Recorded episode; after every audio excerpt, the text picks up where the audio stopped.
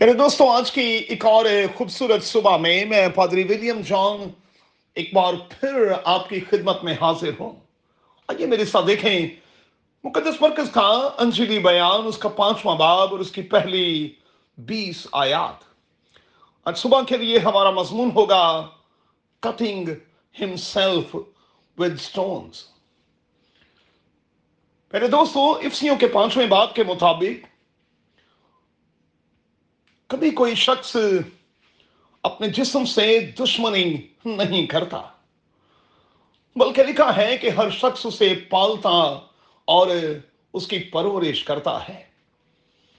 مگر یہاں تو معاملہ بالکل الٹ دکھائی دے رہا ہے۔ مرکز کی انجیل کے پانچویں باب کی پانچویں آیت میں یہ شخص اپنے آپ کو پتھروں سے زخمی کرتا رہتا ہے۔ اس لیے کہ دوستو، یہ ہوش میں نہیں ہے۔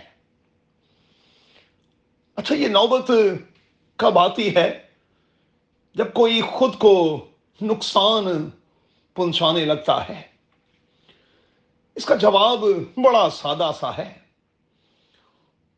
یہ نوبت تب آتی ہے جب کوئی انتہائی ہوپلیس ہو چکا ہوتا ہے۔ امید باقی نہیں رہی ہوتی۔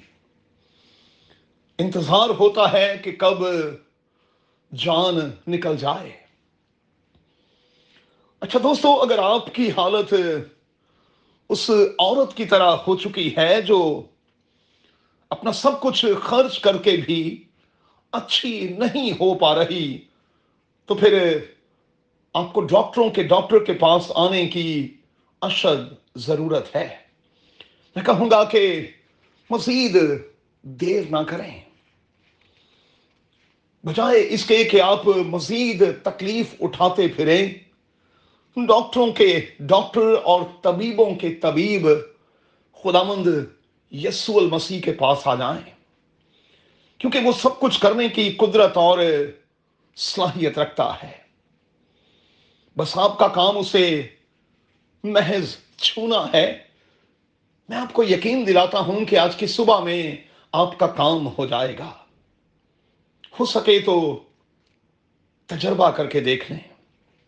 یاد رکھیں، جو کسی انسان سے نہیں ہو سکتا، وہ ہمارے خداون سے ہو سکتا ہے۔